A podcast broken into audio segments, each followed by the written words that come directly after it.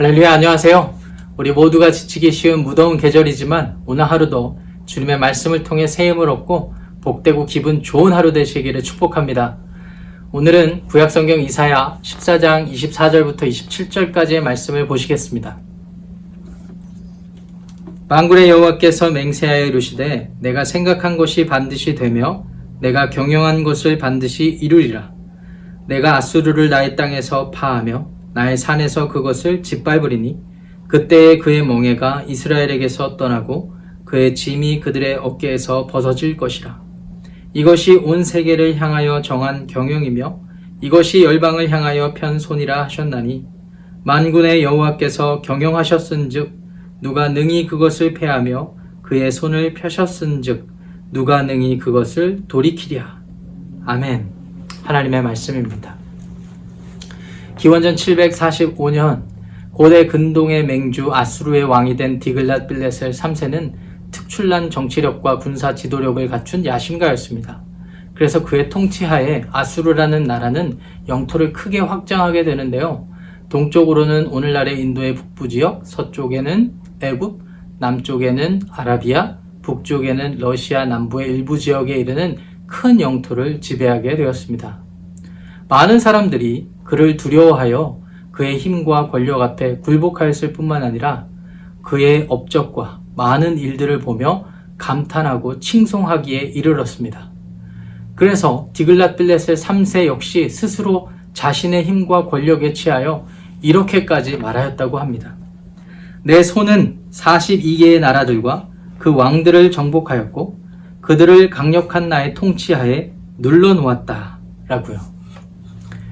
이후로 살마네셀, 사르곤, 사네립으로 이어지는 왕들의 통치 기간 동안 아수르라는 나라는 말 그대로 고대 근동의 초강대국으로 맹위를 펼치게 되죠. 그런데 흥미롭게도 이 아수르라는 나라가 자신의 힘과 권력을 키워가며 제국을 이루어가는 과정과 모습이 오늘날을 살아가는 우리들에게 생소하지 않게 다가온다는 사실입니다. 왜 그런 것일까요?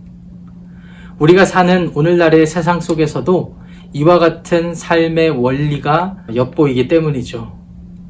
우리가 사는 세상 역시 인간이 성취한 힘과 권력으로 모든 것이 다스려지고 또 각 사람들은 그 힘과 권력을 선망한 나머지 그것을 쟁취하고자 각자의 삶의 자리에서 고군분투하며 살아가는 세상 아닙니까?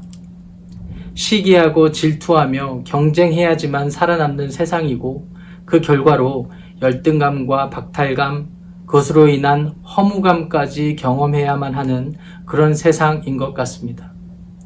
그런데 여러분 아시다시피 이 모든 결과는 창조주 하나님을 인정하길 거부한 또 반대로 우리 스스로 우리들의 삶을 경영하고자 다짐하고 시작된 결과일 뿐이라는 것이죠.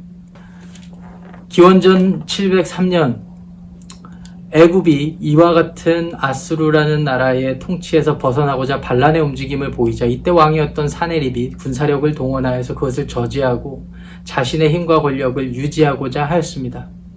이때 남유다 왕국의 왕이 히스기야였는데요. 히스기야와 이스라엘 백성들이 사네립과 맞서 싸우기로 하였고 그 싸움의 결과는 참혹하였죠.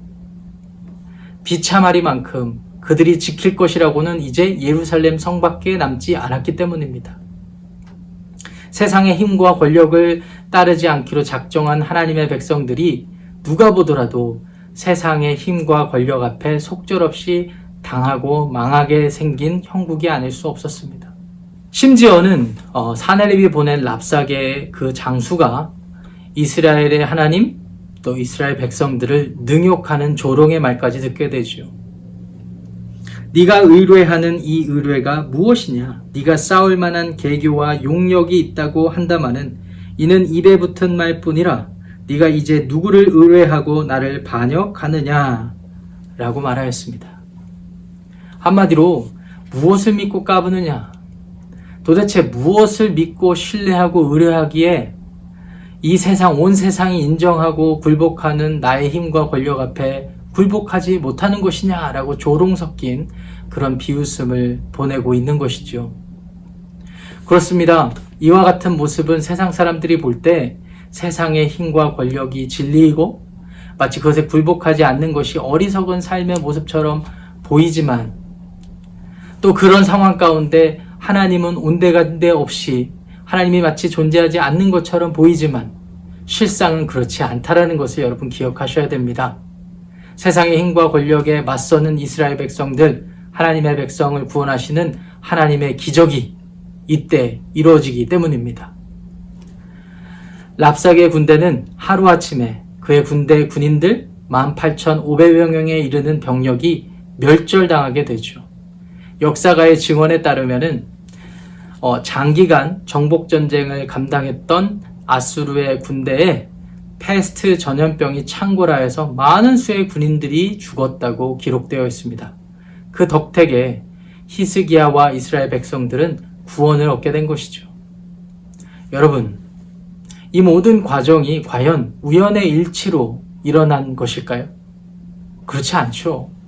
이 모든 과정은 그리고 이 모든 결과는 하나님께서 이사야 선지자를 통하여서 예언하신 바 그대로 이루어진 것입니다.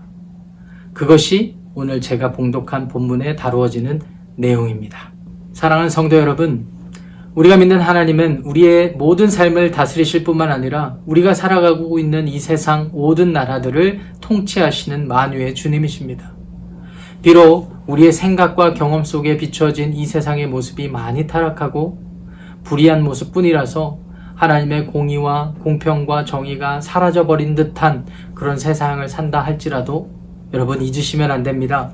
하나님께서는 여전히 우리 모두의 삶을 통치하시고 온 나라 민족을 다시 다스리신다는 것입니다. 이 망군의 여호와를 여러분들의 삶의 주인으로 인정하고 받아들이셨다면 인간의 욕망만을 쫓아 살아가는 이 세상의 원리를 쫓지 마시고 매 순간 하나님의 말씀을 통해 계시해 주신 바를 따라 성령님의 인도하심을 받아 누리는 저와 여러분들의 삶이 되시기를 간곡히 부탁하고 축복합니다. 그럴 때에만 우리는 하나님의 백성이요 그리스도의 제자라고 일컬어질 수 있습니다.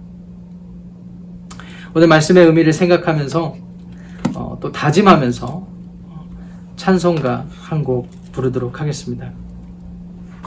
325장입니다. 325장 1절 어, 한 절만 부르고 기도로 마치도록 하겠습니다.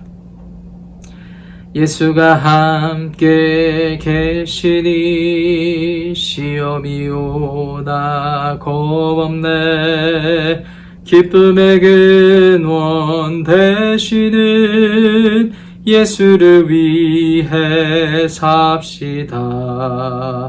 날마다 주를 섬기며 언제나 주를 기리고 그 사랑 안에 살면서 딴 길로 가지 맙시다.